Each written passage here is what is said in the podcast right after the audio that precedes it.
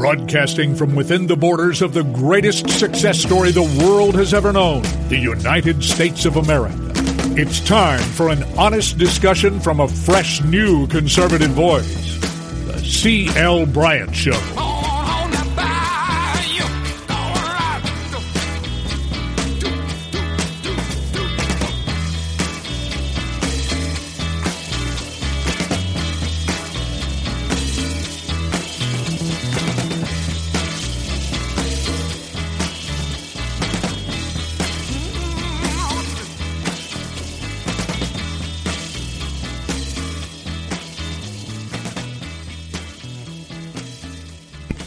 Welcome back.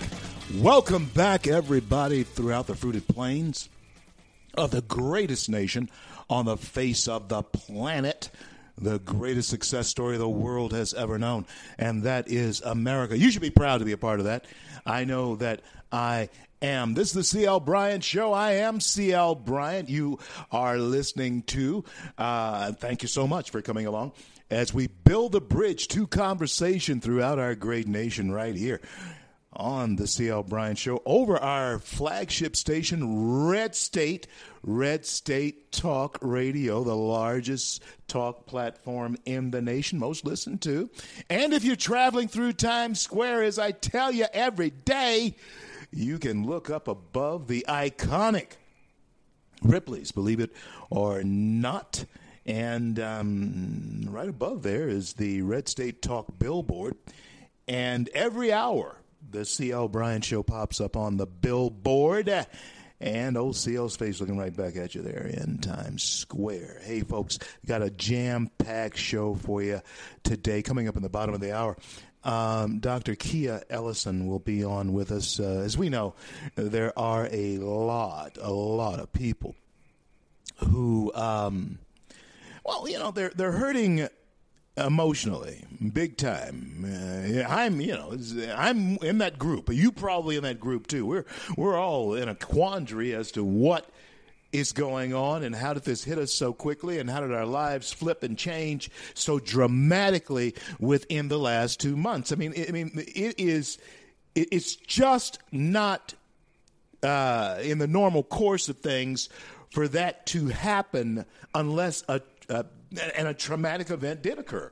Uh, you know, we were attacked by a virus. It, it, it's almost like getting hit by terrorists. Uh, well, it is like getting hit by a terrorist. We, you can't even see it. And um, of course, we've lost more people to this here in America already than we did in the Vietnam War. Yeah. This this is this is not good. You know, this this is not good. Yeah. The world has lost more people in uh, the world has lost more people than we have in, in, in several of our combined wars. So this this is something, folks, that is very serious. And so it's, it's creating a lot of uh, mental anguish, suicidal thoughts, uh, depression, anxiety, what have you. People are just uncomfortable with who they are at this point in time because uh, that human thing called fear of the unknown. Isn't that amazing? Fear of the unknown.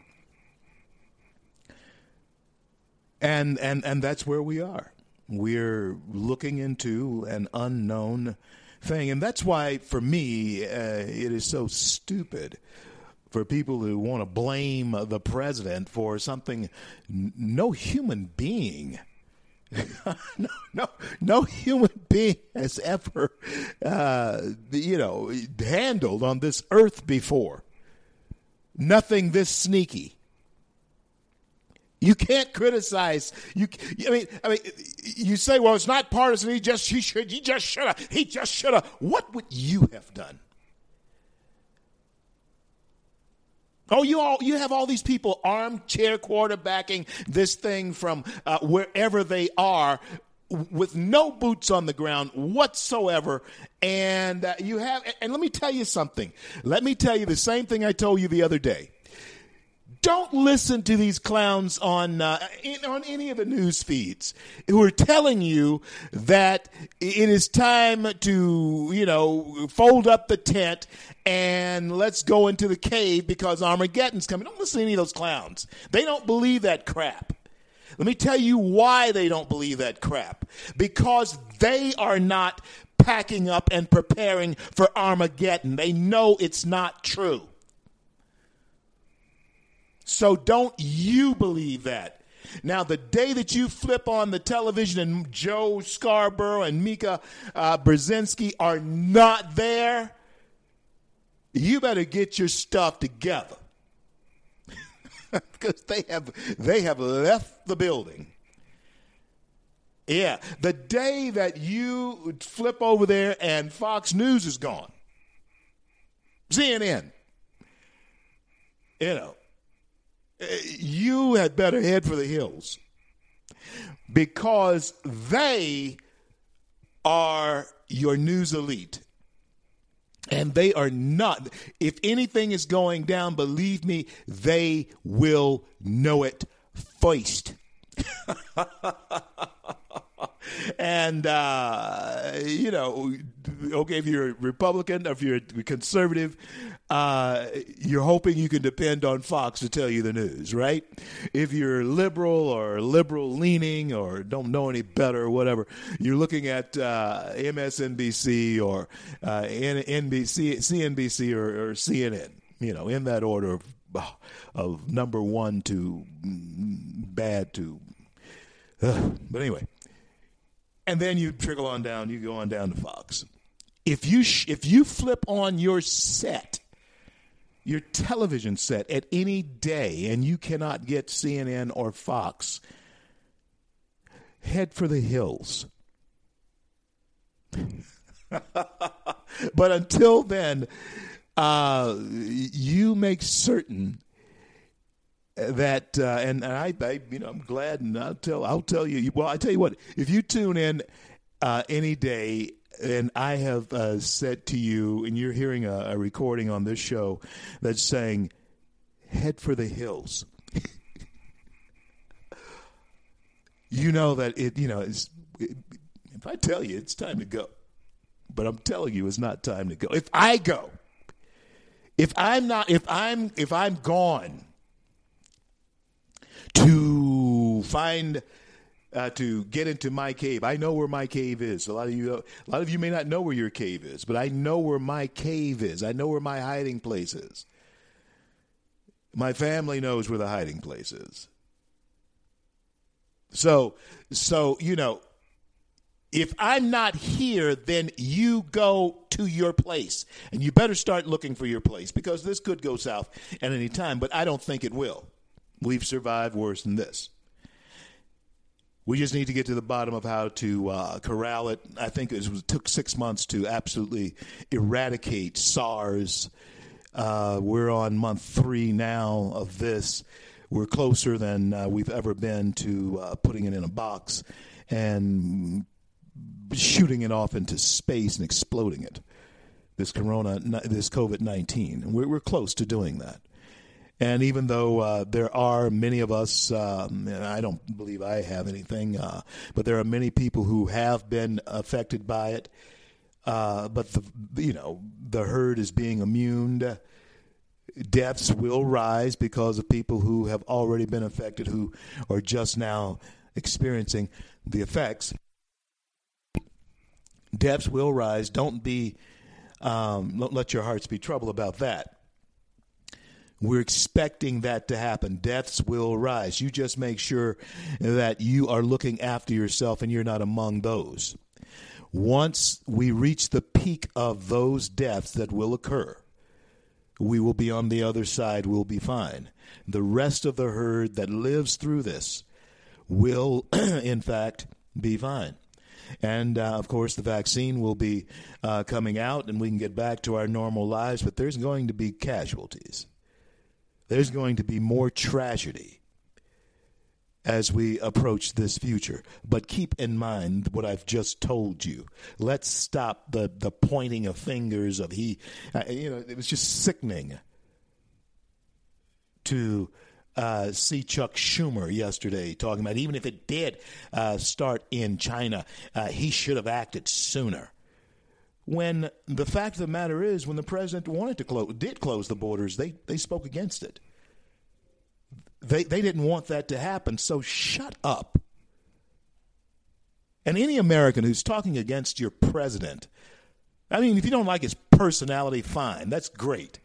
I mean, I didn't like my coaches, but I didn't like any. In fact, none of my coaches did I like their personality whatsoever. And a lot of the um, my teammates didn't like their personalities, but I liked the way they coached. Oh, you don't like the way he talks to you. That's one thing. I like the way he coached. And this economy that we just uh, had to shut down that was booming, I like the way he coached that. Oh yeah, you, you may not you may not like the coaches, but I like the way we won that won that game. Oh, he's still going to be uh, uh, the same Billy Joe when he gets back out on the on the practice field uh, come come uh, Monday Monday afternoon. But he wants to win, and I don't care if you don't like his personality. I want to win. Take your ideology and shove it. As far as I'm concerned, Americans, we've always been winners. And that's what we've gotten away from with our milk toast, nandy pandy uh, way of approaching uh, the world who does not approach us the same way. Those people who are thinking that the world wants to be friendly with us also think that nature is the kindest and most gentle thing on earth. Is not. There's a difference between the chihuahua and the wolf surviving in nature. Why? Because nature is not kind to those that are weak. Neither is this world. Only the strong can be kind to those who are weak. And if those with great strength overcome benevolent strength with their nefarious ideas, then the question that I was asked by a um, Iron Curtain refugee from the Eastern Bloc, one of those Poland actually. If America goes away, do, where do people go? And the question and the answer is if, if America goes away, friends, uh, uh nowhere. People have nowhere to, to find refuge. And so we must remain strong. We cannot become like the rest of the world because this is where the rest of the world comes when they're running away from their own tyranny. And regardless of what you may think in your twisted and warped way as you are being taught to think about the last great hope for, for the world, if it goes away, then where do people go? Where do you go? If this goes away, and friends, it's on the brink and the ball's in your hands of changing. Fundamentally changing. If the fundamentals of America change and it becomes common and just like all the rest of the countries that have existed throughout history, that yes, at the time they were exceptional, but became less exceptional as they became less free and less uh, appreciative of liberty. And uh, keep in mind something that Dr. Uh, Marlene said yesterday. It's not just the freedom that we're uh, looking for or wanting to secure. You see, freedom also means you have the freedom to do bad. You, you, you have free freedom. Freedom is uh, a loose cannon. Freedom itself is a loose cannon. All of us throughout the world, if we really wanted to be uh, free, could descend into whatever our, our, our arcane and archaic behavior that we wanted to descend into because we'd be exercising our individual freedom and doing our thing. But then liberty has to go along with that. The liberty is the responsibility to handle the freedom that you've been given. It's like giving your kid a car you know, or you know, giving him your car to drive. He has the freedom to go get in it and take off with it, but now whether he has the liberty to ever use it again depends on if he or she follows the uh, the rules. There are rules. Even with freedom, there are rules to keeping the freedom. And friends, I am saying to you that we're breaking the cardinal rule of um, keeping our freedom. And we're being led there by these uh, idiots on um, the talking head, and that's the house being divided against itself. There's nothing wrong with America being great again. There's nothing wrong with keeping America great. There's nothing wrong with that type of patriotic rhetoric. Nothing at all wrong with that. If you are divided as a nation because the person you don't like is saying that, you're an idiot. There's nothing wrong with America being thought of as, or we as Americans thinking of ourselves as most exceptional people on the face of the earth. I think of that in the same way as I think of the way I taught my children to believe and think about themselves.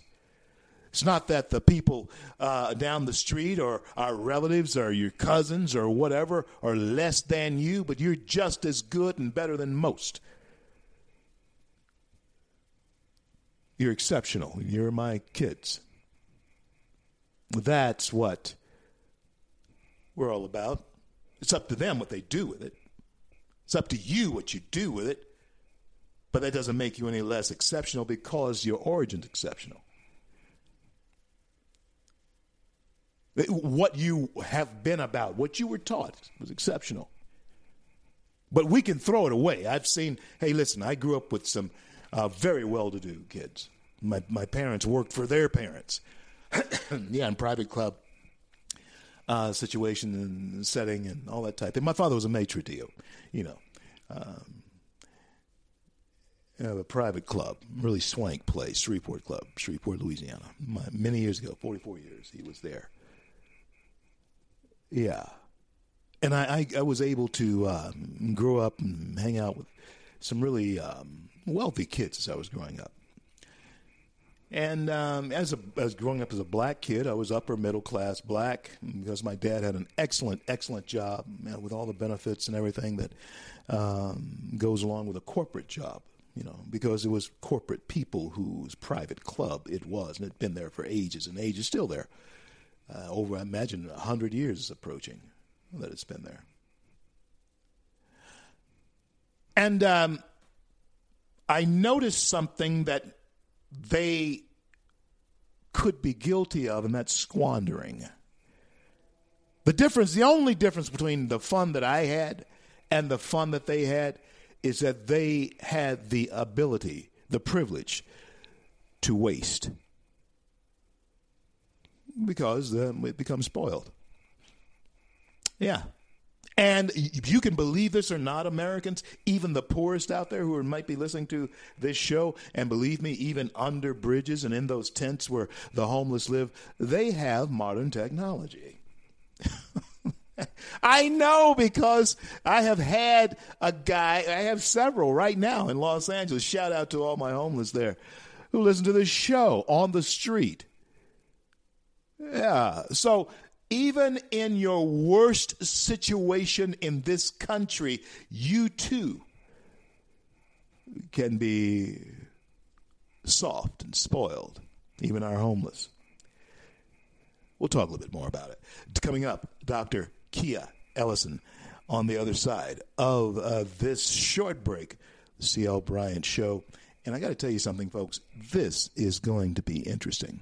It's going to be very interesting, this conversation with Dr. Ellison. And um, I certainly look forward to you helping us build this bridge to conversation. And then coming up after Dr. Ellison, my good friend Captain Black from New Orleans, Louisiana, Nadra Enzi will be with me, and he's got some news for you about the game that's being played.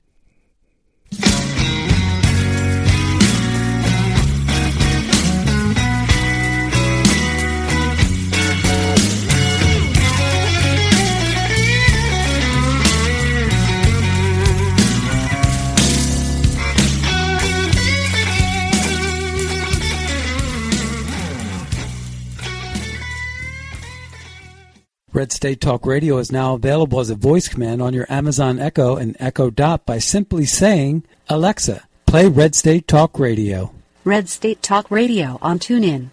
Turn to every single American. Now, we've been hearing all these stories about sanctuary cities, sanctuary cities that. You can now find us on the Amazon Echo and Echo Dot, on TuneIn, on iHeartRadio, and we also have the phone apps in the App Store for your particular phone. And just in case we activated your Echo Dot, Alexa, stop.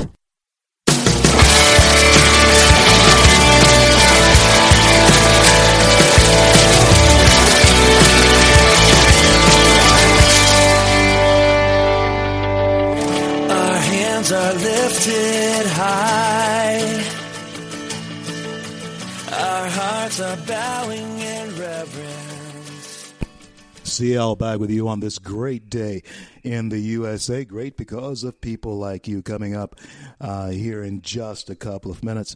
Will be my special guest uh, this hour, uh, Dr. Kia. Ellison, Dr. Kia Ellison, will be on with me. And um, uh, you can get her at uh, Temperament. Uh, I'm talking about Temperament Dr. Kia. Temperament Dr. Kia. At Temperament Dr. Kia. And um, she specializes in dealing with fragile, medically fragile children and those in the what what was known as the sandwich generation, people who are raising children and caring for elderly parents at the same time, often uh, in the same house. And in this um, type of environment that we are in, huh, this can become a, um, a situation. This can become a situation where, um, you know, all types of things can come out of that temperamentally. And so we're going to talk to her. She's the author of the book uh, Aftermath, and uh, it's uh, a fiction. And it's a great book to read uh, to the COVID 19 shelter in place people. Um, today we're going to have a special on this book for uh, my listeners only. And um, she's going to join us here. Uh, novel. She's the author of the novel Aftermath uh, to the new follower of uh, Dr. Kia Ellison. And so, Nadra Enzi, after the top of the hour down in New Orleans, is going to be with us and um, tell us about the new game that's being played here in um, America. And Nadra is going to come up after Dr. Kia Ellison. But first, I want you to help me welcome back to the show a friend of mine, uh, someone I've known now for years, um, Dr. Kia Ellis. And uh, Dr. Kia Ellis is a temperament counselor. And she works with fragile, medically fragile children. And she is the author of the book Aftermath. Uh, it is a fiction, and it's a fantastically great book to read to those who might be homebound at this point in time, uh, sheltering in place. So, welcome back to the C.L. Bryant Show, Dr. Kia Ellis. Thank you, CL. It's great to be here. And, Doctor, uh, during this point in time, I, I, I want you to talk to us about your work aftermath and why these types of works during this time are recommended by you to read if you're sheltered in place. Absolutely. Right now, people are scared and they are dealing with a lot of emotions that are really big and they're um, not sure what to listen to, who to believe, what's good, what's bad. And what that does is it causes a lot of emotional turmoil. And sometimes we need things to just turn that off. We need something to not um, take us out of reality, but just give us a breather, give us a, a little room to breathe and take our time and think of other things. We're surrounded by information. We're surrounded by um, noise. And so sometimes it's nice just to be able to step into a different world for a minute and go somewhere else, give our brain time to rest, give our emotions time to rest. And so I recommend fiction reading all the time because it does, it gives you a chance to see a different side of things and then you can return to life and and be a little clearer. You know, Kia, Dr. Ellis, when we when we think about this, um, how quickly this change came upon us just two months ago. Uh, we we weren't we weren't in this uh, type of uh, you know situation. I, in fact, it's it's amazing to think that we're here now. But when the human being, when when we go through these types of things mentally in our temperament, and, and what affects uh, a lot of people are thinking they might be losing their minds because of some of the things that they're doing and yada yada yada. Uh, what what effects does this have? A, a, swift change like this. What does it have on the human? Are we reacting naturally to this change? Talk to us. Absolutely. I've I've had several clients ask that very question. Am I going crazy? And the answer is no the natural response for a swift change like that is you have to process through it and process is is a synonym for time you have to take time to go from A to B. And so the natural response is to try to gather as much information as you can to go through that process to come from where we were to where we are now. So it's not at all unusual for people to feel a little off balance or off kilter, especially with the pressure that we can tend to put on ourselves, especially as Americans of producing and production and, and constant states of, of activity and action. And then all of a sudden, with no warning or preparation, you're told to sit still.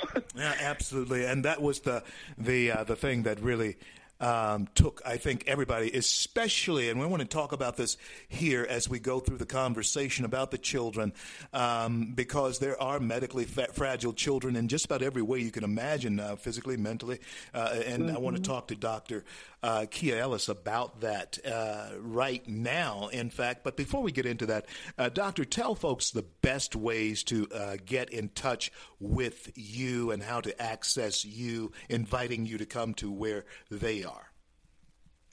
The best way to contact me currently is on Instagram. That's where I do uh, most of my social media interactions. And uh, my, t- uh, my handle for Instagram is temperament Dr. Kia. And it's you can send me direct messages. You can uh, comment on posts. I'm constantly offering um, advice there and counsel there but it's also the way for people to connect with me if they want to to have personal conversations with me as well. There you have it. And folks, uh, we'll repeat it uh, several times because you will want to connect with this woman who I really have a lot of respect for her and her craft. Uh, and, and, you know what, uh, Doctor Kia, I don't think that you're going to be out of work anytime soon. I, I think that uh, we're going to need people who understand temperament and the way it moves uh, for a long time into our foreseeable future. What about our children? Is that one of the things that actually does speak to the longevity of your profession? How is it affecting them?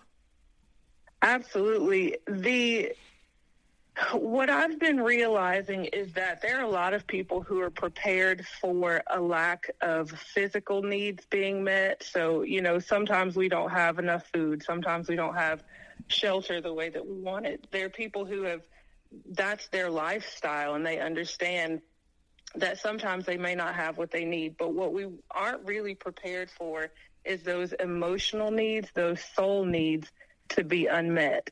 And that's what's happening right now is that people who have had all of their needs met, who've had, you know, all the opportunity to get what they need are all of a sudden not having these things met. So the need to communicate, the need to um, see and touch and co- connect with other people has been halted. And again, it's been without any preparation, without any uh, warning and children especially are already in a process of developing And so when you cut that development off mid stage, that's really troublesome for the emotional state of children.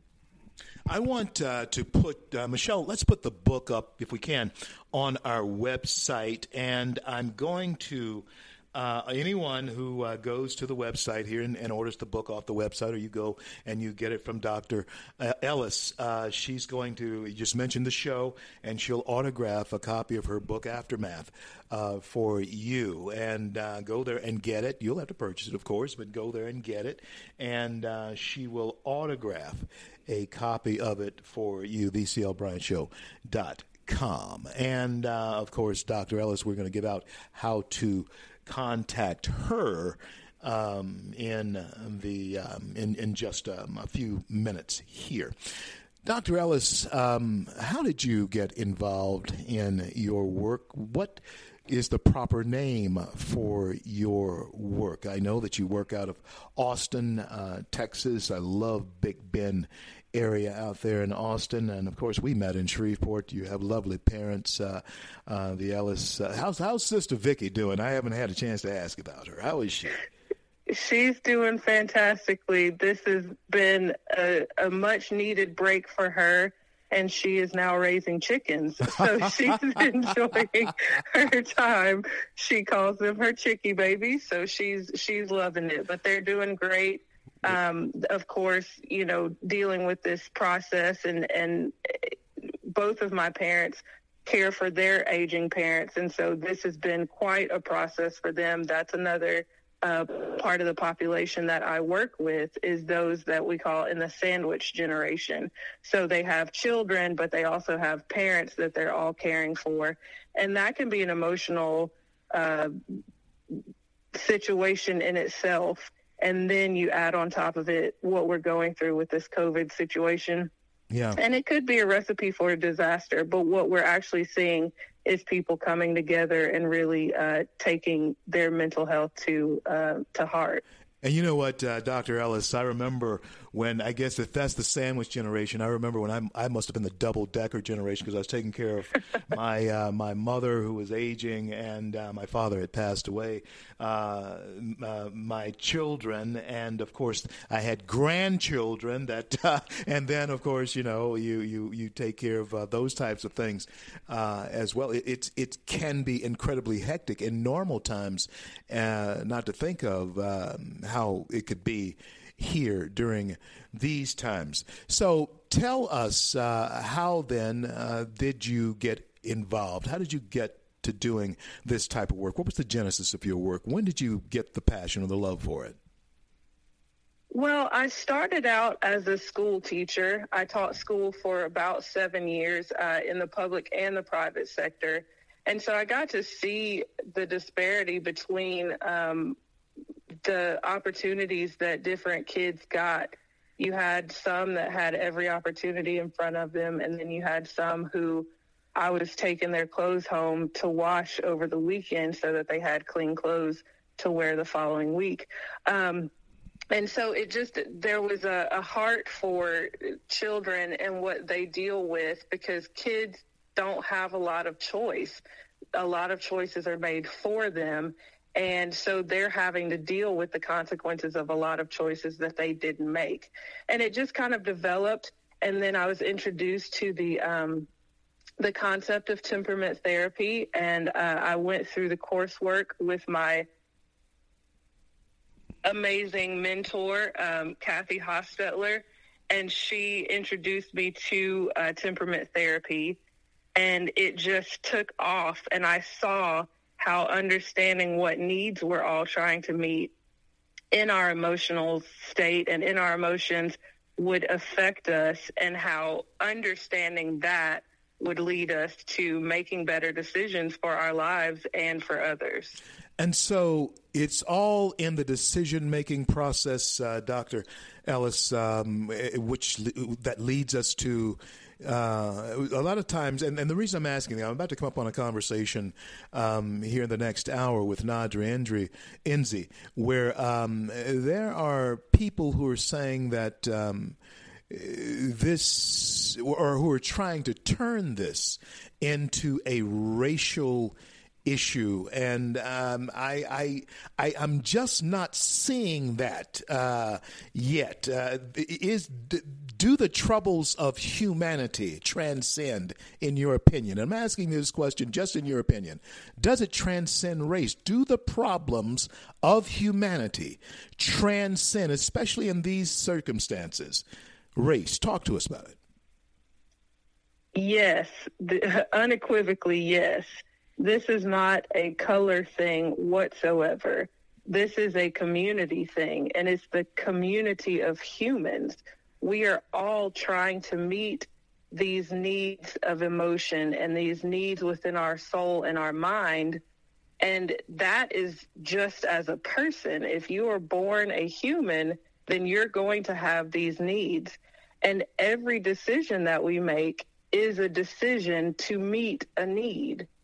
Everything that we do, every behavior that we undertake is to meet a need. And we all have similar needs. We actually all have the same needs. We just have them to different degrees. And these degrees aren't dependent on our skin color. Wow. Uh, Kia, I want you to stay with me uh, through the break. Uh, we're on with Dr. Kia, Kia Ellis. Uh, she specializes in uh, this type of um, behavioral uh, therapy and temperamental uh, therapy, and it is in, it's fascinating to think how it can get so twisted and the way we twist things sometimes. Before we go to break, uh, Doctor. Ellis, tell us again how we engage with you, how to get in touch with you. Instagram is the best way to engage with me currently. My Instagram handle is Dr. Temperament Dr. Kia. Temperament Dr. Kia. Temperament Dr. Kia. Instagram. And folks, I, I see people uh, doing, and, and you know, me, I'm a, a, lot older than a lot of you, but uh, I see people really doing business on social media these days. I mean, it's happening. And if you're not doing it, you better get with it. And I'm going to return with uh, Dr. Ellis, and we're going to uh, discuss more about the decisions that you make and the things that we have turned into black and white or red and yellow but really are human. I think uh, she has addressed that in a way that uh, is absolutely fascinating for us to hear, particularly now when you have people who are coming out of the bushes wanting to turn uh, a human problem, a tragedy, into a political football and turn it into some type of um, uh, race issue. Uh, we'll be back with Dr. Kia Ellis in just a minute. You're listening to the CL Bryant Show. I am CL Bryant, and I want to thank each and every one of you for coming along with us as we build the bridge to conversation throughout our great nation. And I want to thank all of the well wishers uh, who that are pouring in right now. Yeah, everything for me is a first, and uh, this will be the first Mother's Day in 46 years that I've been without uh, my children's mother, and and so it's it's going to be a tough one. Uh, I'm going to spend it in reflection But I thank you, thank you so much for your loving um, uh, letters and out, outreach to me. Uh, it has been uh, absolutely uplifting and heartwarming. And so uh, God bless you and God keep you all. And uh, we're coming to you, of course, across the airwaves of our flagship station. Red State, the largest um, talk platform in the nation, most listened to uh, talk platform in the nation. And if you're traveling through Times Square, look up above the iconic Ripley's, believe it or not, and you will see there above Ripley's the Red State Talk billboard. And every hour, the CL Bryant Show does pop up there 24 hours a day about a block away from where we dropped the big ball in New York City. And OCL's face is looking right back at you.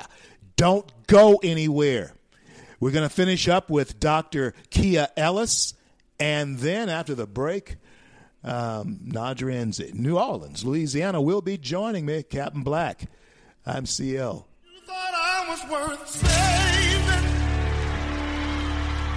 So you came and changed my life.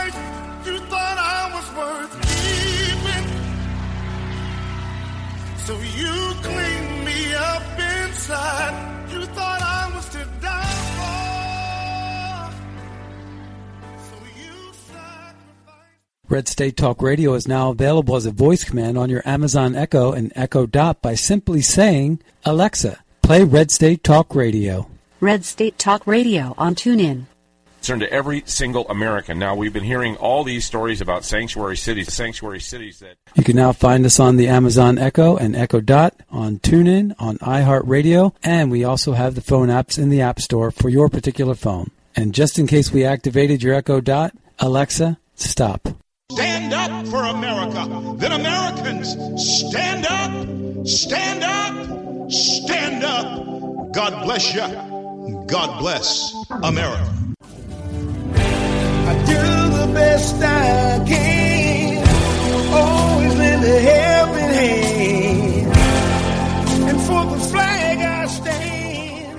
CL back with you throughout the fruited plains of the greatest nation on the face of the planet. The greatest success story the world has ever known, and that is America. Thank you for coming along with me as we build the bridge to conversation daily right here throughout our nation and around the globe on the CL Bryant Show via Red State, Red State Talk Radio, Red State Talk. And um, I we have been on with um, an acquaintance, a good friend actually of mine, uh, Dr. Kia Ellis, and I certainly am glad that she is here during this period in American uh, history and American uh, on the American landscape because people need to hear from um, professionals, professionals who understand how to talk to people. First of all. It, conversation, you know, um, conversationally and, and through the news, Dr. Ellis um, we've been seeing the rise in suicide, the rise in domestic violence, even though I've seen the rise in closeness of families. So there's a uh, a bag um, that uh, people are beginning to fall into, whether it's positive or negative. But let's talk about the, the, the negatives, and then we will finish up with the positives. Um, the suicide rates. Why would something like this cause people to want to take their lives? I mean, sure we talk about it, but we may not understand it. Talk to us about it. What I'm seeing is a tendency that we have of putting value in our external responses. So we look for validation from external sources.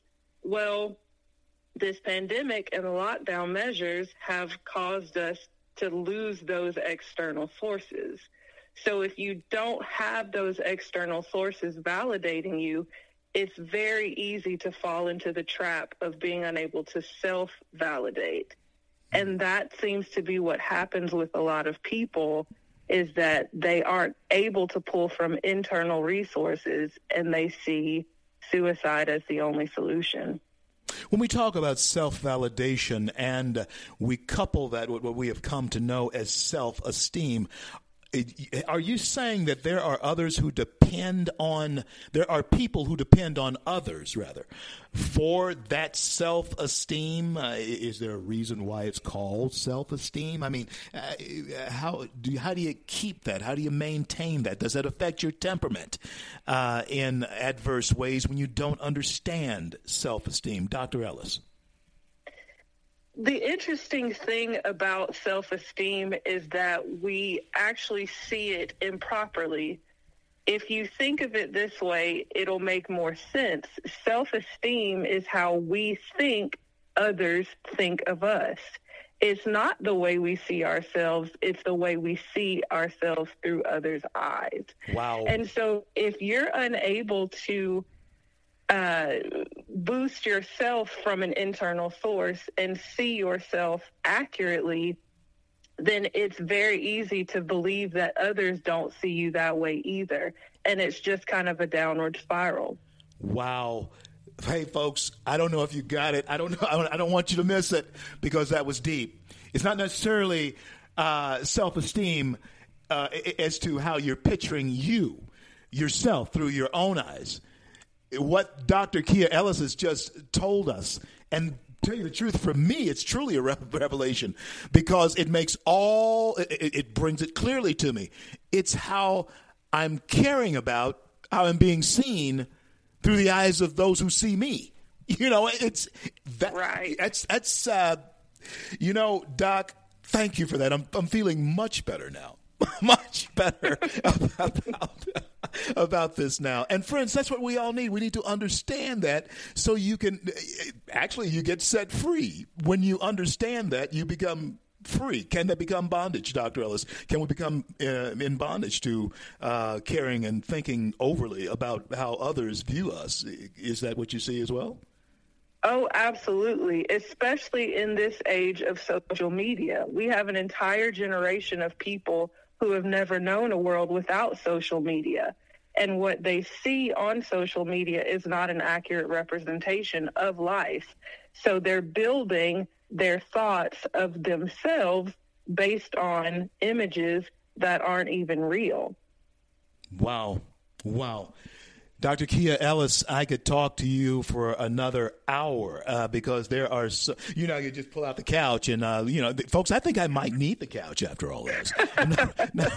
uh, as uh, Kia, you know that uh, I have uh, gone gone through. We haven't had a chance to do, memorialize my my uh, wife Jane, who you knew, and um, since her passing, and because the gathering of our family together uh, would constitute at least 200 people just of our family alone, and then uh, so it has been very, very difficult. And when I say that uh, the counseling and all that type of thing that um, uh, I have had, I had to have grief counseling because it was really bearing down on me.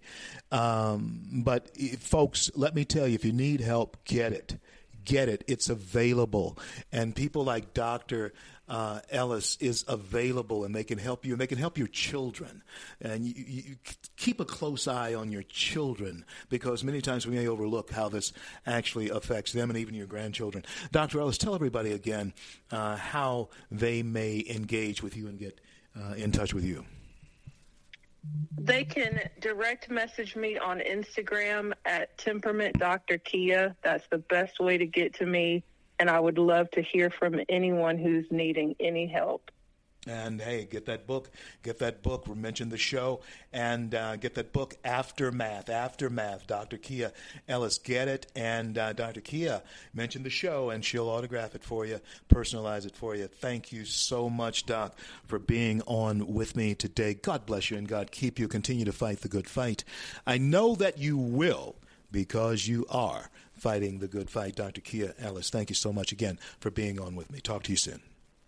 Talk to you soon. Thanks, CL.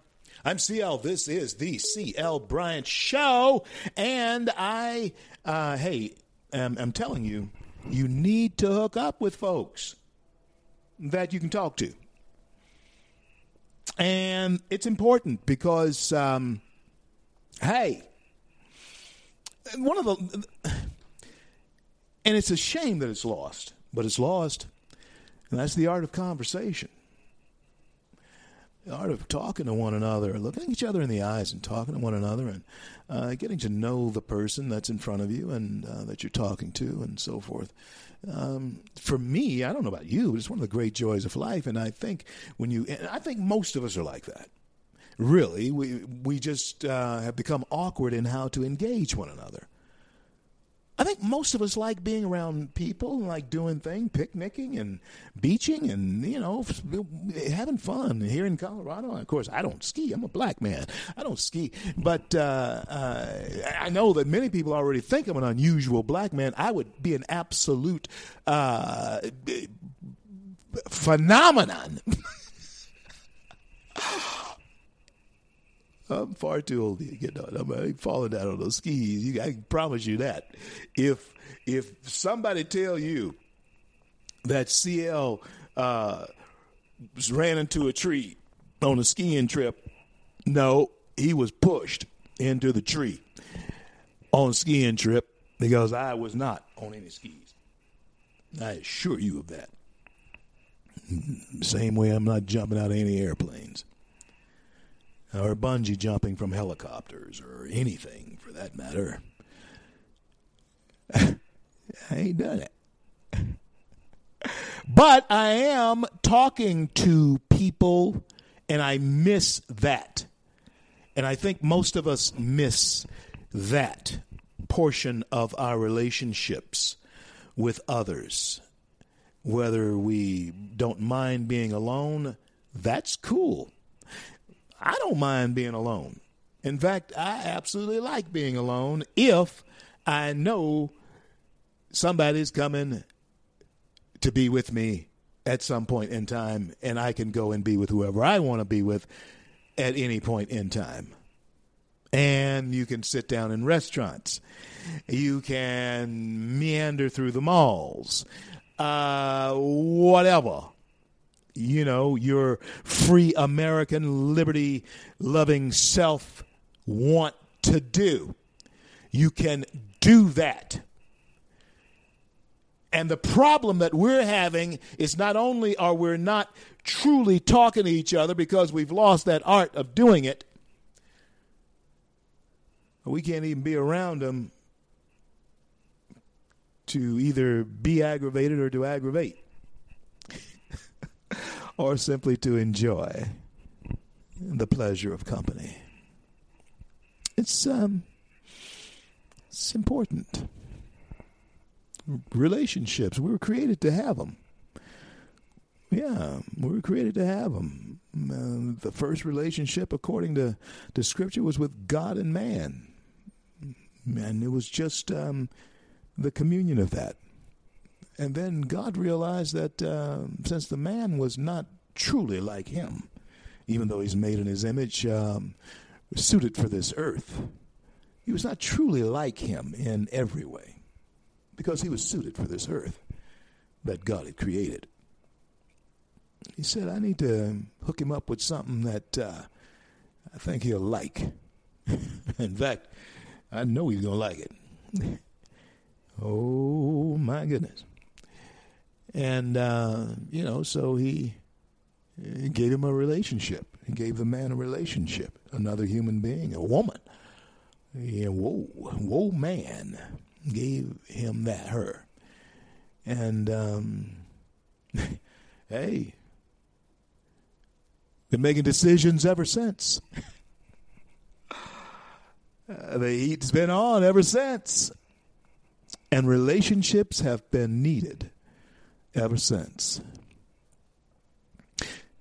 That relationship that Adam had with Eve, um, the way that story is given to us, is so strong. The relationship that he had, even seeing her do what she did, he loved her so much that he wouldn't let her go through what she might be going through alone. He jumped in there with her. A picture of the salvation of Jesus Christ. Love, for God so loved the world. Yeah, Adam so loved Eve. The first, Adam compared to the last. Did the same thing. Yeah. You can read the book backwards, it still tells the same story. Relationship. We need relationships. And we must get back to that. A dangerous freedom or peaceful slavery. I want to talk a little bit about that uh, when we come back. On the other side of the news, we're going to have with me Captain Black, Nadra Enzi will be on with me, and um, he has written a piece that I'm sure all of you will want to explore. It's going to be about the hustle that is now uh, taking shape in this country. Uh, germ crow liberal elites branded me a leper where I worked. I uh, going to talk to Nadra Enzi about it when I return. Don't go anywhere.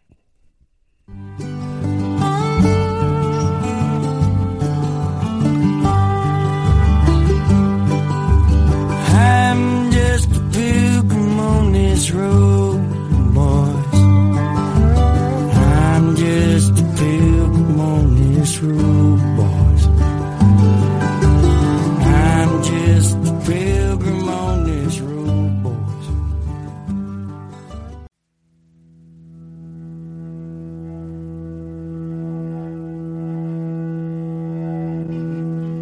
Broadcasting from within the borders of the greatest success story the world has ever known, the United States of America.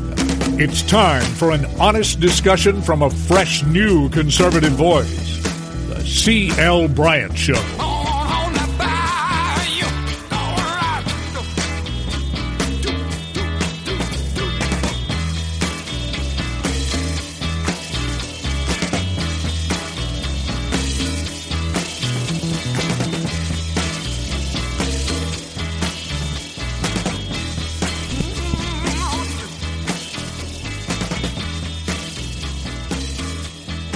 Welcome back. Welcome back, everybody, throughout the fruited plains of the greatest nation on the face of the planet. The greatest success story the world has ever known, and that is America. I want to thank each and every one of you for coming along with us daily as we build the bridge to conversation right here on the CL Bryant Show. I am CL Bryant, and uh, hey, it's a great day in the USA. New hashtag I've just discovered, and it does absolutely fit so good. It's coming from the mind of uh, a friend of mine and someone I really and truly respect his thoughts, thoughts pattern, respect his work, respect the man himself. Captain Black, Nadra Enzi has been coming on the show now for several years, and uh, he's down there in New Orleans, Louisiana, and he's going to uh, bring us up to date on what's going on with him and what's going on with this virus in New Orleans and all of that. So help me welcome back to the CL Bryant Show, my good buddy, Captain Black Nadra Enzi. How are you, brother? What's up, my America brother? How are you and the crew? Uh, the crew and me are doing well, and thank you so much for coming on. Nadra, you have coined a phrase called, you've heard of all, you've heard of Jim Crow, but have you heard of Germ Crow? Germ Crow, hashtag Germ Crow. Nadra, tell us what that's about. Germ Crow is when elite liberals use a new pandemic, COVID 19, as cover for their old prejudices. And it shouldn't surprise us that we've seen this most notably in communist China, where Africans and American blacks have been told you cannot go to public places, including McDonald's. That's right, folks. Mickey D's, germ crow black people, and had to issue an apology from his corporate headquarters. They were evicting black people and they were ordering mandatory tests just because you were black. Now, we shouldn't be surprised since communist Chinese have not been known to have any great fondness for black people, and we should also be very concerned that they've been making incursions into Africa, again, not out of love and brotherhood, but out of imperialism. Wow. So, and I tell people, keep stressing to them, they use the new pandemic for old prejudice, and I could even bring it home for you. Want me to bring it home for you? Bring it home. Hey, brother, it happened to me last year. Well, actually, this year. Excuse me. Feels like it was last year, but this year. I used to be the head of security for a place I nicknamed Happy Hippie Land. Yeah, I know, I know, I by- know, I know. Happy hippie. Mhm. run by elite liberal types. And, you know, because they, they know better than the rest of us. Well, you know, poor old black folks like me and you, they know better. But wonderful people who work inside the place and a wonderful community.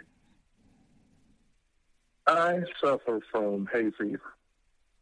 You know how merciless New Orleans allergy season be. yeah, man. I had a, I caught one of the worst hay fever attacks since I was a kid, and I actually had to be out for five days for the first time in almost four years working there. Because I don't believe, look, I get up, I go to work. People say, "Why you work so much?"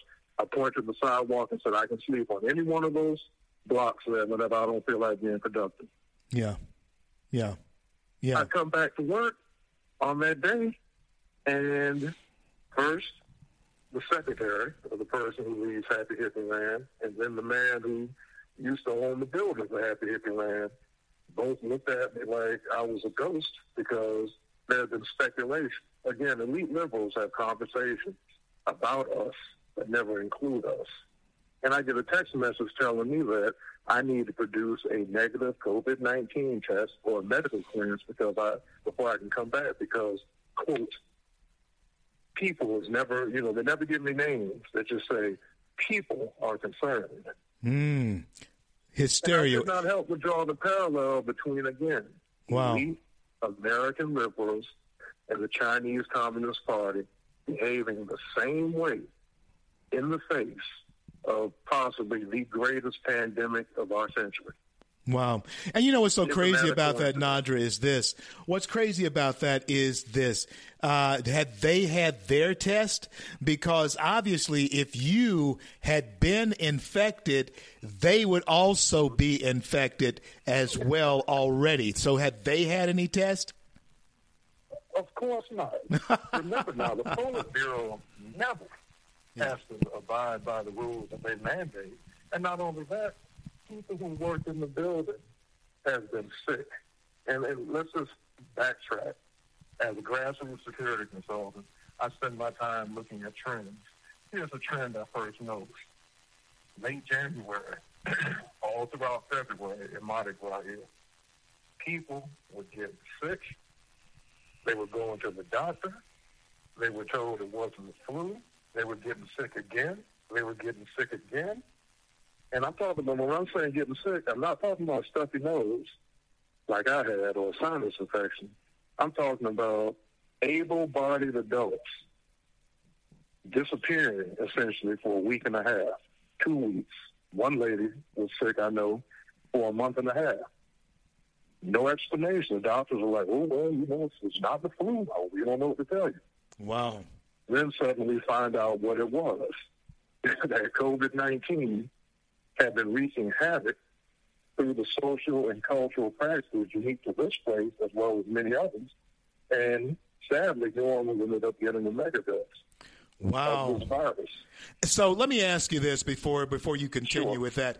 Uh, was it then uh, uh, Fat Tuesday that brought in the, uh, the the the virus into the New Orleans area? I mean, in your opinion, or, or was it there It- before then? What give us what what the skinny is on the ground there in New Orleans? Because New Orleans at one time was ground zero in the world Absolutely. uh, for Mm-hmm. this. So what what ha- what what have you what are they telling you happened? I mean, let's draw parallels.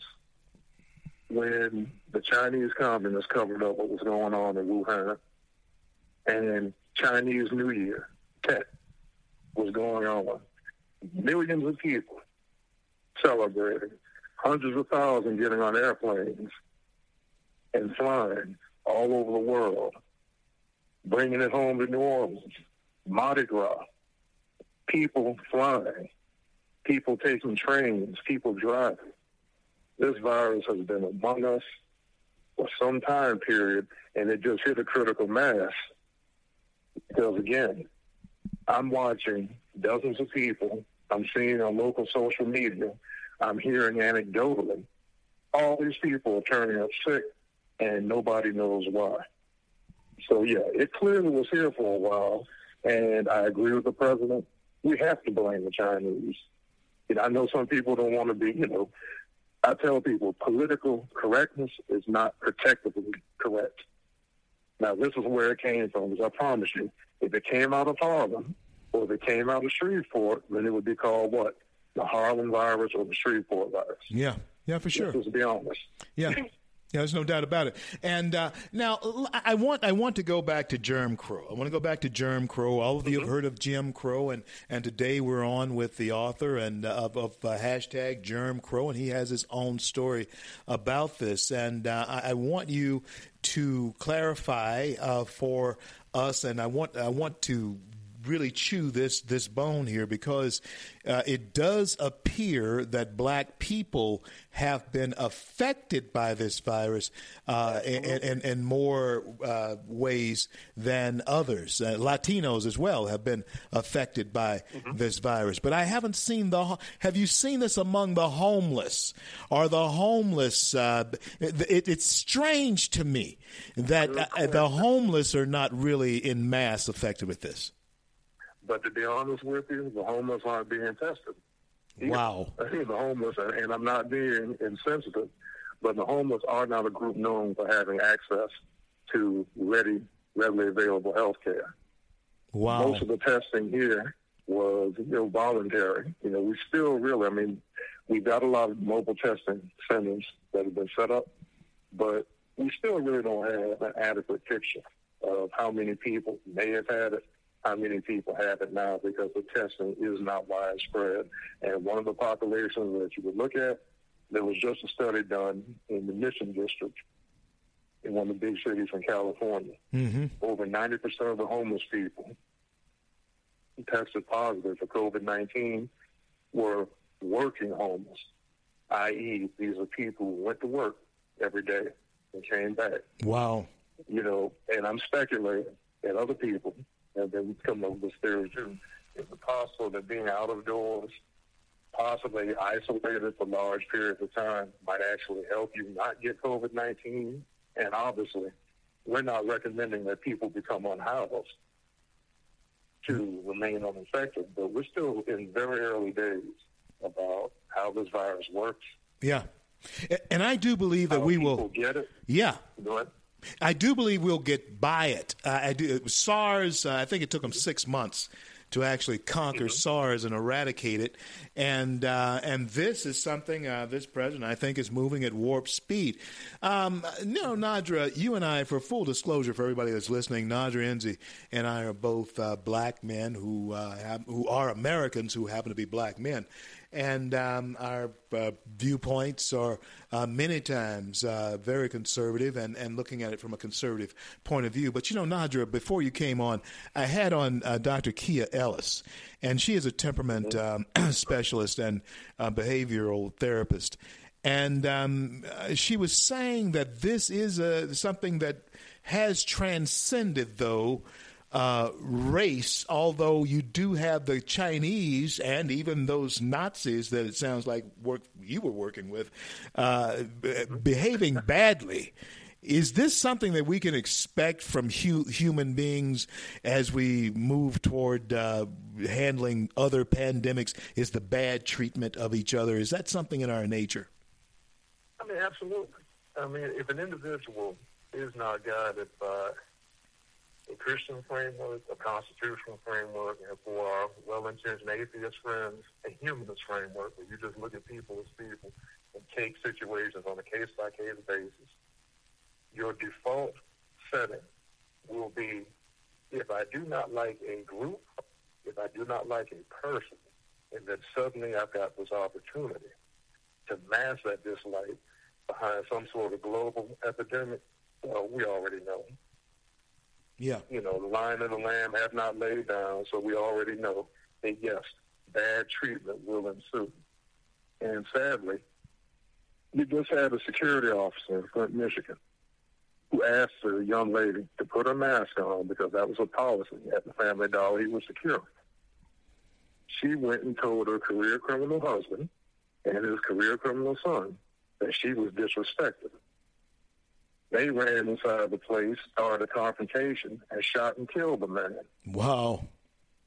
You know, Germ Crow has obviously racial prejudicial features, but then it also creates opportunities for the virus of violence that was already in our community to find new avenues. So yes, bad treatment is going to be a feature of this until we start treating each other as children of God, or at the very least, if you don't believe in one, as human beings. If you wouldn't want to be treated like a leper, don't treat somebody else like a leper. Uh, Nadra, what now are you doing? I mean, did you get back with the? I mean, how did you did you reconcile with uh, uh, the the folks, or are you doing something else? Talk to us about what's Well, happening. no, the how can we help you? And I've been escorting, and I, I was doing this even when I had that contract, but I've been helping crime victims. Like, uh, unfortunately, a good friend of mine was attacked by one of our politically enabled woman beaters. This dude averages about two or three documented attacks on women a month. He gets summons from the police department because the police department is told by the elite liberals who, who run it. And I'm not talking about the police superintendent, but the politicians and the policymakers over them that, well, we, we don't want to put him in jail because the new excuse is he could get COVID 19. I'm going to be honest with you. I wouldn't care if he got bubonic plague. This dude tried to attack this woman and stomp her dog on the head and caused the dog to get a concussion. Wow. He has he punched a woman last year in front of Happy Hippie Land where I used to work. He attacked another woman. He spat in another woman's mouth. Why is this person out on the streets? This is what we're seeing endless levels of excuses. And now, COVID 19 is the new excuse because they're purging correctional facilities and putting people back out on the streets with the virus of sexual assault, the virus of armed robbery, the virus of burglary, in the name of protecting them from the virus of COVID 19. Right. This is the insanity that the elite liberal brings. And let me tell you, a lot of the folks I work with in the community around Happy Hippie Land, Bernie Sanders supporters, lean more green than Democrat, but guess what? They don't want to be beaten up in the streets and they don't want their dogs stomped. Wow. Wow, you know, and, and you know, Nadra, even though we we uh, know that it's a, a, global problem, a human problem, mm-hmm. there is a political um, uh, in, infusion into this, and Americans, you cannot, you cannot close your eyes to the political implications of something like this. You know, Nadra, and I want you to stay with me through the break, uh, and we'll come back with you after the break. Um, it's amazing how uh, when we look at um, the, the the Democrats, they seem to be very gleeful that this is mm-hmm. happening. Uh, somehow they feel that this is a, a, a strike against uh, this president. I mean, and, and, it's absolutely ridiculous. I see black Democrats, white Democrats, Bernie Sanders, uh, uh progressives doing the same thing. They almost seem gleeful over this type of thing. Is that what you're seeing with these uh, happy hippie land type people? Is that what you're saying? I mean, we see, yeah, we're seeing the same phenomena. Because again, we're talking about elites. We're not talking about grassroots people who either right now are on furlough have lost their jobs, have a small business or has no business, or small business with limited business. We're not talking about people who live in the three dimensional normal world the rest of us do. We're talking about elites. And let's face it, right now the Democrats have as their presidential nominee, and Lord love him, it seems that he's suffering from early stages of dementia. You know, Joe shouldn't be out there, but he is. My grave concern is who will they pick when they pick for vice president? Because that's the person who's going to be running the country. You're absolutely and, right. You're absolutely mm-hmm. right. And obviously, yeah, and obviously, COVID nineteen gives them tremendous leverage. Because let, let's be very candid, the economic environment that we find ourselves in now is much closer to the prescriptions of Bernie Sanders than it was January 1st, 2020. You're absolutely right about you that. uh, th- listen. Had to make yeah. investments into the economy because I tell people this isn't socialism now, what the Trump administration did. If government tells you you can't go to work, if government tells you to close your business, then government should compensate you for it. Now, I know that there's a point, and I'm warning folks we're arriving at these points because as these states reopen, that 600 plus dollars of unemployment you're getting is going to be in jeopardy because when your job calls you, or if a job is offered to you and you don't take it, you will be kicked off of unemployment. A lot of these governors, a lot of their backers are like, look, we can't have people sitting home making more money than they were in the workplace. Absolutely I'm not, not. passing judgment on that. I'm just saying. No, no, that's that's absolutely not. Nadra, stay right there. Hold with me uh, through the break. Nadra Enzi, Captain Black will be back with me on the CL Bryant Show. There's some things we got to investigate, and you want to help us investigate them. I'm CL. Be right back. Don't go anywhere.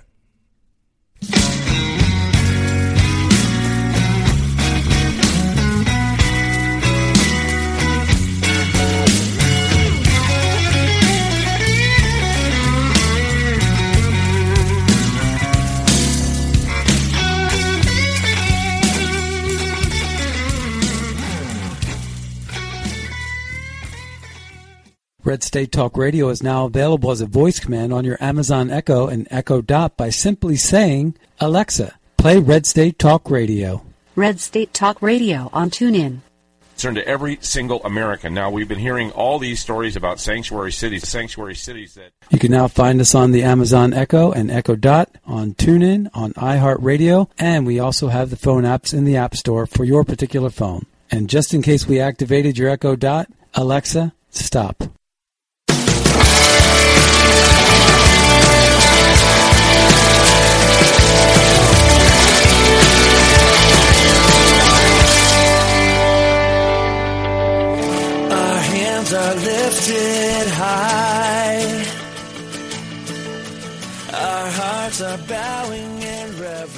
CL back with you on this great day in the USA. You're listening to the CL Bryant Show. I am CL Bryant. I want to thank you for coming along with us as we build the bridge here daily on the CL Bryant Show, uh, coast to coast, border to border, over Red State, the largest talk platform in the nation and uh, the most listened to as well. And thank all of you uh, who are in the terrestrial stations who replay us throughout uh, the day. Thank you for being there as well. Special guest uh, this hour, Nadra Enzi, Captain Black down in New Orleans, Louisiana, and he's giving us the real deal, skinny, on what's happening in New Orleans in every aspect of it. Nadra, um, you know, you were mentioning that. Um, this money that's being spent is exactly what progressive liberals and so forth wanted. And I, I want to continue this conversation with you. We could not, if, if, Ocasio Cortez and Bernie Sanders had been president and vice president themselves, we probably would not have been able to spend this kind of money in this short a time uh, at all, man. It is absolutely amazing what has happened to this economy. These are the ironic circumstances that great challenges create. Because again, if President Trump were this Darwinian conservative, he just would have folded his arms and said, well, hey, that's a tough break you guys got, but, you know, not a federal responsibility if you're falling over in the streets or you need respirators. But guess what? That's not what he did. Whether you like him or not, he took the ball and ran with it. And I remind people, as we try to do, you know, a, a forensic autopsy of who knew what, when, where, and how, let's be very honest. You're sitting at your desk, you're president of the United States in the Oval Office. They come to you and say, Mr. President, there is a bug that is among us that will become well known within a month's time that is so virulent that if we literally do not shut the economy down, we could possibly, this is what the models were saying in that time period, we could possibly lose hundreds of thousands of millions of Americans in a short time period. Now, this was dropped in your lap. You're the president. What do you do? To stand in there blinking or crying is not going to be a sufficient response. And God help us if it had been Joe Biden in the seat when this happened. Yeah, you're absolutely right. That Or he Hillary. wouldn't Yeah. yeah, he, you know, he, he wouldn't have known what to do, so the vice president would have been the one. And I'm not being malicious, but the point is the magnitude of this threat. And, you know, I'm a science fiction fan, so yeah, I've seen the scenario in novels and in movies and TV shows, but to actually see it played out before my eyes, and I'm going to be honest with you, for those who are biblically inclined, remember during Easter and Passover for our Jewish brethren, if you didn't look at Exodus, if you didn't look at having blood on your door and the parallels between the biblical epic and what we're going through now, then you were blind. Yeah. This is some serious stuff. And, you know, partisan talking points and being bound by ideology are not enough to address it. The president and the Congress did the right thing. Now, we can debate did they give enough? Did they give too little? Did they need to give more? But the point is, if there had not been a massive infusion of cash into the economy, where would we be now? Yeah. Yeah, it'd be bad. And I tell you something, Nadra, Nadra, Nadra. This is uh, Nadra Enzi is my guest. Nadra, when I look at how, uh, and I believe it was the divine hand of God that caused our economy to soar to places it had never been before, right before this crash, right before this thing happened.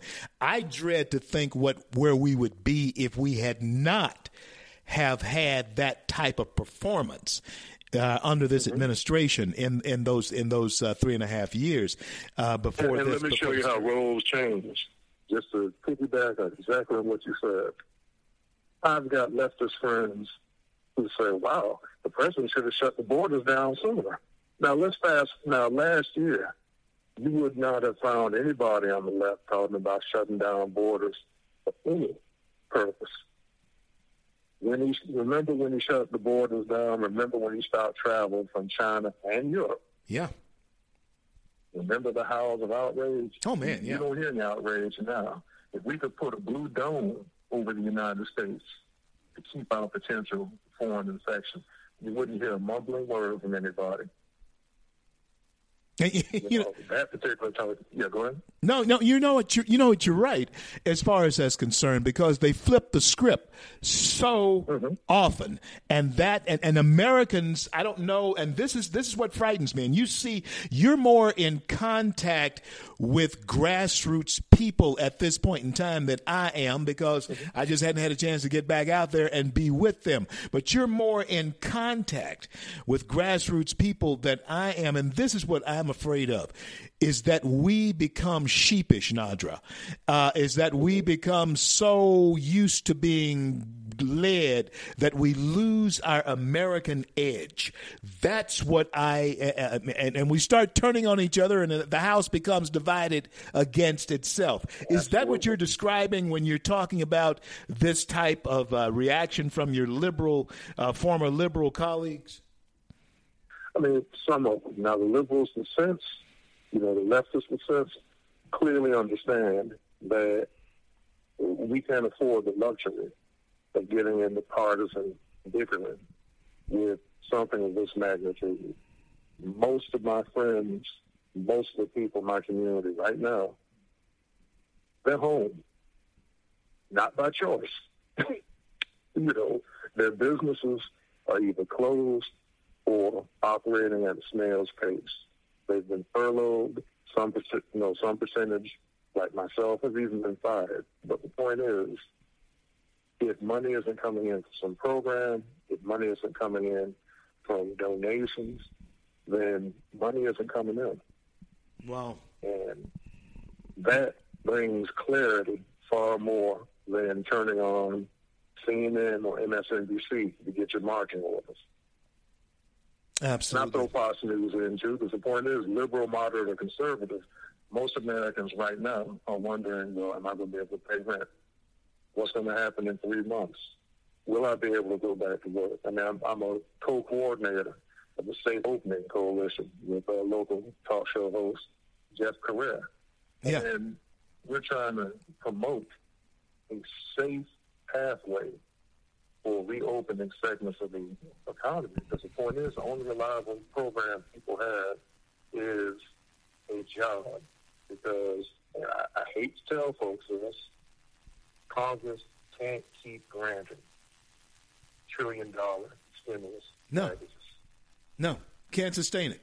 There's no way. No way we can sustain we it. get to election time, the more stingy they're going to be with the dollars because this is, you know, this, this blank check is going to come due. And I'm really cur- curious to see what the tax situation is going to be next year. Right.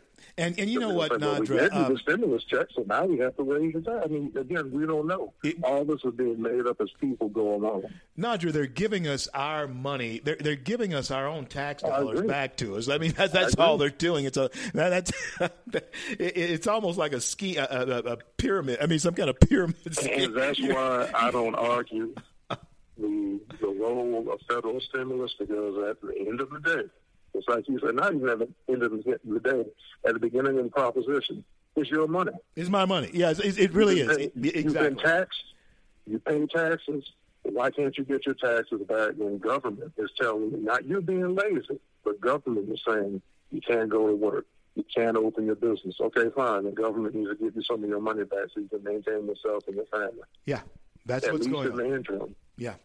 That's what's going on, and uh, but but we're not we're not and you know what the thing is too we're not paying for someone's college education. Although the, if, if Pelosi and them had their way, uh, that would be on the, uh, the pork in this type of thing. Uh, but that Trump is really just wanting to help us stay afloat until we can start paddling again. And we got to start paddling again, brother, because if we don't start paddling again, we're going to be lost on this sea. Uh, we're going to be adrift on this sea. I And mean, we're, we're almost like the, the shipwrecked boat in Gilligan's Island. You know, you know, you know, our economy is a museum exhibit. There's a, there's a boat with a hole in it that right now isn't seaworthy. We've got to get it seaworthy. There's got to be safe phase opening where possible. And I also concede that in this new economic environment, a percentage of, our- of our workers may have to be on some form of subsidy because certain industries are not coming back and there aren't jobs replacing them. Certain business owners have, for all intents and purposes, have to perform the last rites over their businesses because it's, it's done. You know, we don't know what the prospects are for the service industry. We don't know what the projection is for restaurants, music venues. I mean, essentially live music. wow, you know, as you, as you're saying that, definitely on life support because we have not come up with safe ways, safe and profitable ways to reopen these venues. As you're saying that, Nadra, I'm I'm thinking of uh, what's that little club there that uh, we were at that night uh, with with Adam uh, from Freedom, where Stray Cat was it Stray Cats or something like that. It used to be Spotted Cat. Yeah, Spotted Cat. Cat. It, it, they, they're no longer in that location, but it was uh, Spotted Cat music. I just and, and it- Actually, the Spotted Cat restaurant, and it had music. uh, live music. Yeah, man, it was a neat little place. Food was good, but I'm thinking about places like that who can't afford to stay, who might not be able to afford to stay open, but you know, were a, a doggone uh, iconic, iconic types. And and so um, that's uh, there's a lot of them. There's thousands of them across the country um, that are in that circumstance, that circum- situation. Nadra Enzi, tell the folks how to get a hold of you, how to bring you to them if they want to engage with you. Absolutely. You can find me on Twitter at Supply Sharer. That's S U P P L Y S H A R E R. Supply Sharer. One of the fastest ways to get to me. You can also find me on Instagram under the same handle. And I have to give a special shout out to the United States Senator John Kennedy. You might not like what he says, but he says it straight and no chaser. and he has been hands on this particular issue from its inception. Yeah, Michelle, we got to get John back on because uh, when John ran for that office, it was this show who uh, gave him a big platform uh, when we were there locally in Shreveport.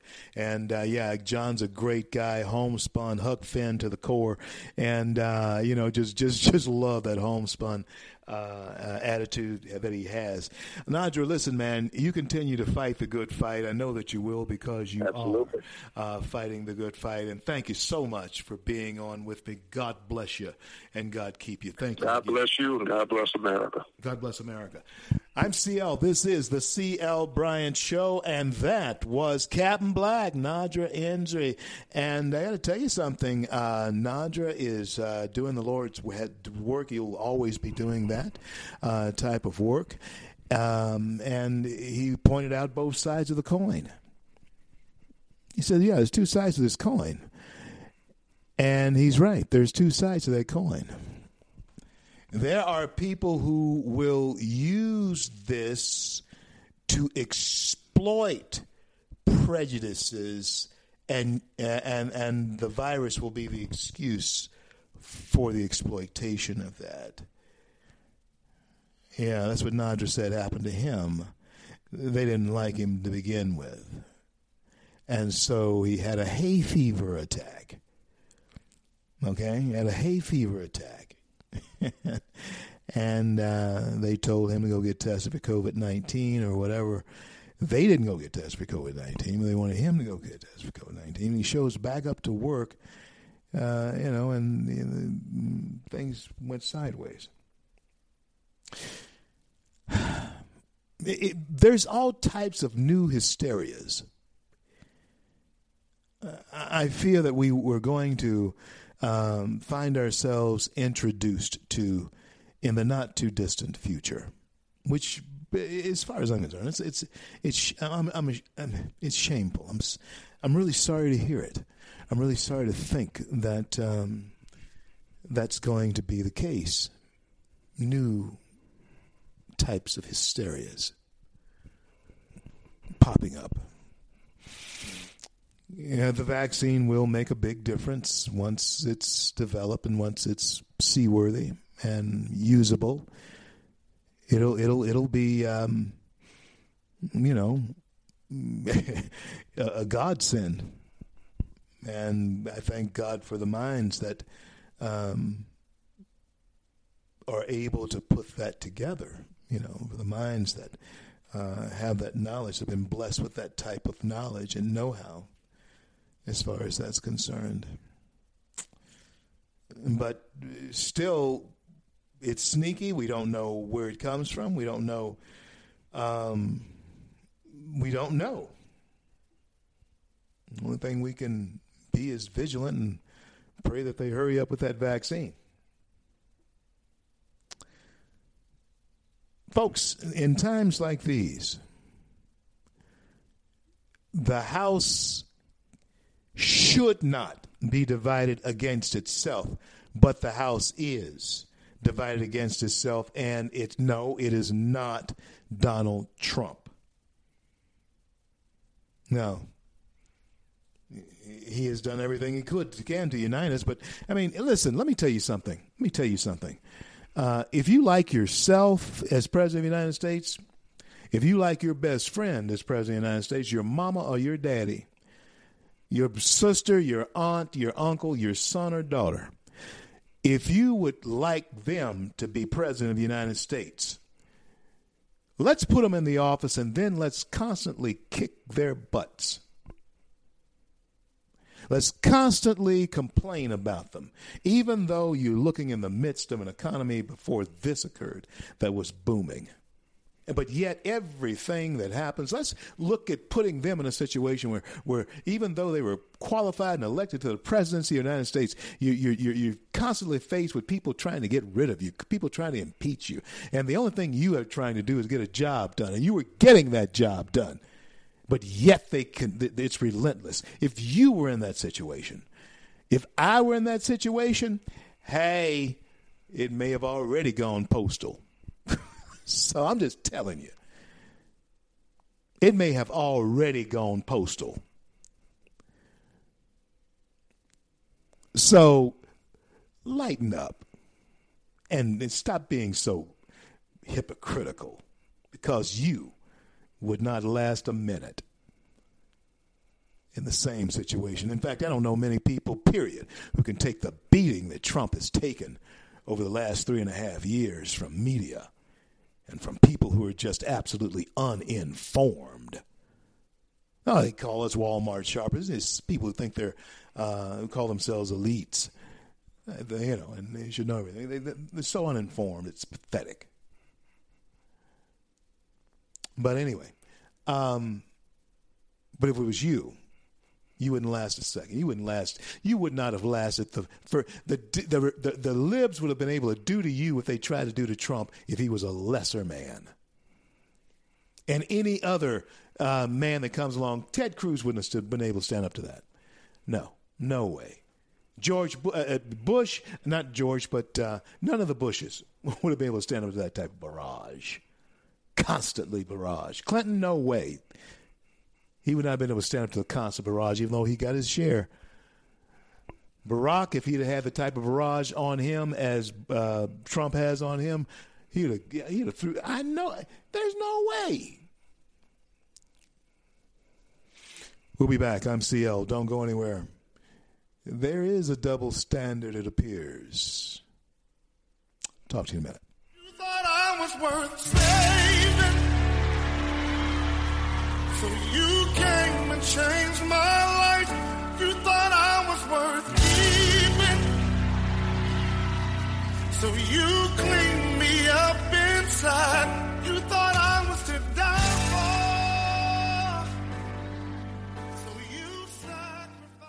Red State Talk Radio is now available as a voice command on your Amazon Echo and Echo Dot by simply saying, Alexa, play Red State Talk Radio. Red State Talk Radio on TuneIn. Turn to every single American. Now, we've been hearing all these stories about sanctuary cities, sanctuary cities that. You can now find us on the Amazon Echo and Echo Dot, on TuneIn, on iHeartRadio, and we also have the phone apps in the App Store for your particular phone. And just in case we activated your Echo Dot, Alexa, stop. Stand up for America. Then Americans, stand up, stand up, stand up. God bless you. God bless America. I do the best I can. Always lend a helping hand. And for the flag I stand. CL back on this great day in the USA. Thank you so much for coming along with me as we build the bridge to conversation throughout our great nation, the great nation of America. Well, it looks like um, little Kim is alive and kicking. I mean, uh, yeah, that's when they thought they'd gotten rid of him or the, somebody had. And there he shows up again. He's back. Uh, and he's smiling. Probably not the healthiest guy in the world, I, um, but he's back and um, doing his thing. Um, NBC is uh, getting absolutely soaked with sexual harassment allegations, and you know, I I raised um, my I, I have three daughters of my own, and I've raised uh, two other um, daughters. Uh, I consider my main daughter, stepdaughter, and, and granddaughter. I uh, raised them. So there's um, five girls that I have raised in um, my household, and one son, one boy. He's a baby. And, um, you know, I, I know that um, my daughters knew and I think they, they might have even been afraid to even tell me. I think they may have may shared with their mother and um, begged her not to tell me if anything happened or anything like that. But but my daughters knew that if anything untoward were to happen to them, it would be Judgment Day for the perpetrator. And I don't know in in this society where we live right now. I know that there are a lot of women, and in fact, all most women, most women, uh, every just about every woman you bump into can tell you some story about, um, you know, being you know assaulted or molested or leered at or you know whatever, as far as that's concerned. I, I, I thank God that um, for uh, a mother and aunts and girl cousins and you know and, and grandmothers and you know and so forth who uh, were the type of women who uh, earned and made you you know you, you they earned your respect. And then uh, you were going to respect them and they passed that down. And I think somewhere, not really sure where, but somewhere, uh, there's a connection. There's there's something lost. I don't I don't know uh, what it is. And we were talking about with um, Dr. Ellison, Dr. Ellis, Dr. Kia Ellis. We were talking about um, self esteem. And she shed light on something, Dr. Ellis did. Dr. Ellis shed light on self esteem in a way I had never really looked at it. Now, you may have, but I'm telling you, I mean, maybe I am a Neanderthal if I'd never looked at it like this, and you have. She said that self esteem is misinterpreted as the way you view you and how you feel about that view. of how you view you. She says that's uh, the misinterpretation of self esteem. It's not about uh, the way you feel about how you view you. She said self esteem is how you feel about the way others view you. Because most of us see ourselves through the eyes of how others view us. Yeah. That's where self esteem comes from. That's where the reaffirmation uh, comes from, if you want to put it another way. We call it self esteem, but that's where the reaffirmation comes from. Is that we um, want to, yeah. Uh, we many times see ourselves through, where we see ourselves through the prism of how others view us.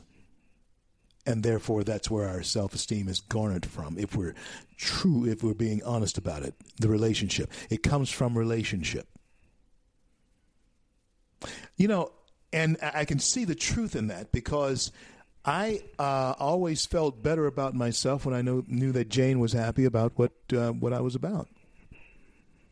You know, and was happy with you know the way I uh, brought home the bacon, or you know, uh, spiced up the relationship, or whatever. You know, you always felt better about yourself when you the people that you love, the person that you love, um, was reflecting to you you from their perspective.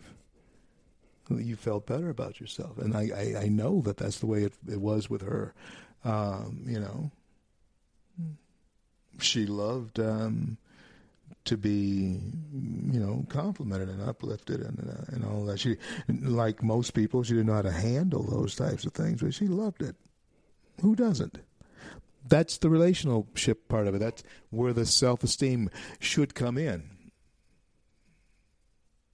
Now, I have always thought that it was because it was called self esteem. It was it was it, it was it, it, was totally and solely up to you, and and that it was solely based on that. But in reality, I guess it's not, because the relationship that you have do in fact shape your view of self. and your perception of how they view you shapes that. Coronavirus, COVID 19, actually takes you and separates you in many ways from the physical uh, need to touch those you love as well. So, as I tweeted out earlier at Rev, R E V, at Rev C L Bryant. Follow me on Twitter at Rev uh, C L Bryant. And this is a quote of Thomas Jefferson.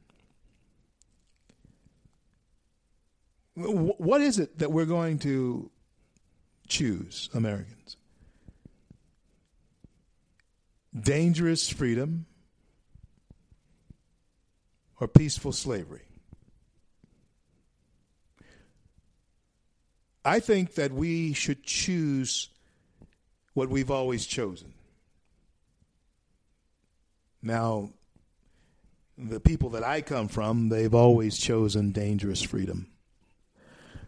Yeah, my foreparents, they've always chosen dangerous freedom. To dare to be their own men in the midst of, and in times when being black in America, Negro colored, uh, N-word in America didn't offer you um, the wide opportunity, but it did offer you the opportunity to be your own man on your own land.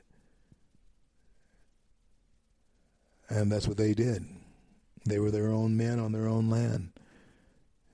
And they were men enough to defend it against those who would want to encroach upon it. In times when uh, you think, hands up, don't shoot, uh, you know, come on. You know, no, there's nowhere near the leering danger that our foreparents lived through in the South. And folks, you're talking to somebody who's drank from um, colored and the white water fountains. You're talking to somebody I've ridden on the back of the bus. I've gotten in on the back of the bus. I've ridden on the back of the bus. All right. I remember very vividly as a as a kid uh, getting up and giving my seat to uh, a white person because that's what you did. And I deal with these people who, seem like or want to act like they're bitter about this and bitter about that all the time. No, I should be the bitter one. I'm not because I understand what it is. I understand what it was. And I, can, I understand this about America. I understand that we're not there now in no way, shape, or form. It's a hoax that's being perpetrated upon people who don't know any better. But I know better. Believe me, I know. But you're hearing it from the horse's mouth who was right there.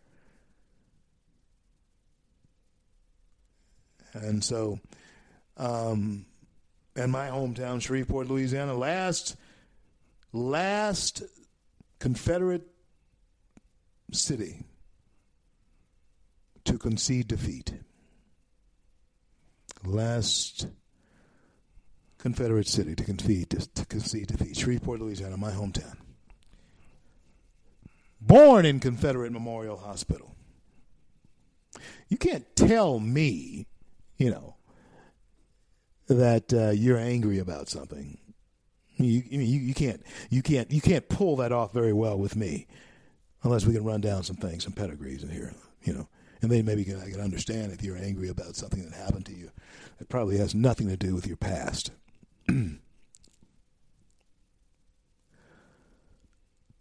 the same token, uh, friends. Um, whatever it is that we are facing and have faced and will face in the future, we shall overcome. There is no doubt about that. We shall overcome. Why? Because we want to, because we must. And above all, if you are a believer, it's because you have your faith in the dividing in the divine and guiding hand of God that has blessed this nation from sea to shining sea. We shall overcome.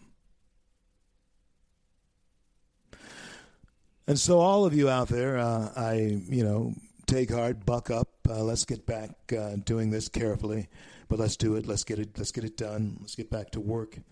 Uh, let's try to grab as much of our old life before this as we had um, before, and uh, reinvent ourselves on the other side of this.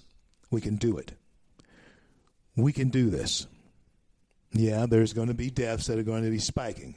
There are going to be things that are going to cause disheartening uh, feelings among the general populace. There's no question about it. But they're going to have to happen. The herd is going to be immune, and uh, we're going to survive or not, and we're going to go on on the other side of this stronger and better.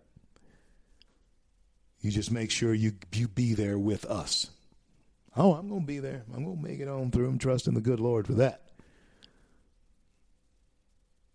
And in His hands we placed our trust. We place our nation, we place our president, we pray for all of those who are elected to public office, and pray for every family under the sound of my voice. I want to thank God for this day, bringing us to the close of yet another day, and I want to thank Him for our men and women in uniform around the globe who defend our right to speak our minds. And until I'm able to bless or to speak to you again, I pray that God will bless and keep you all.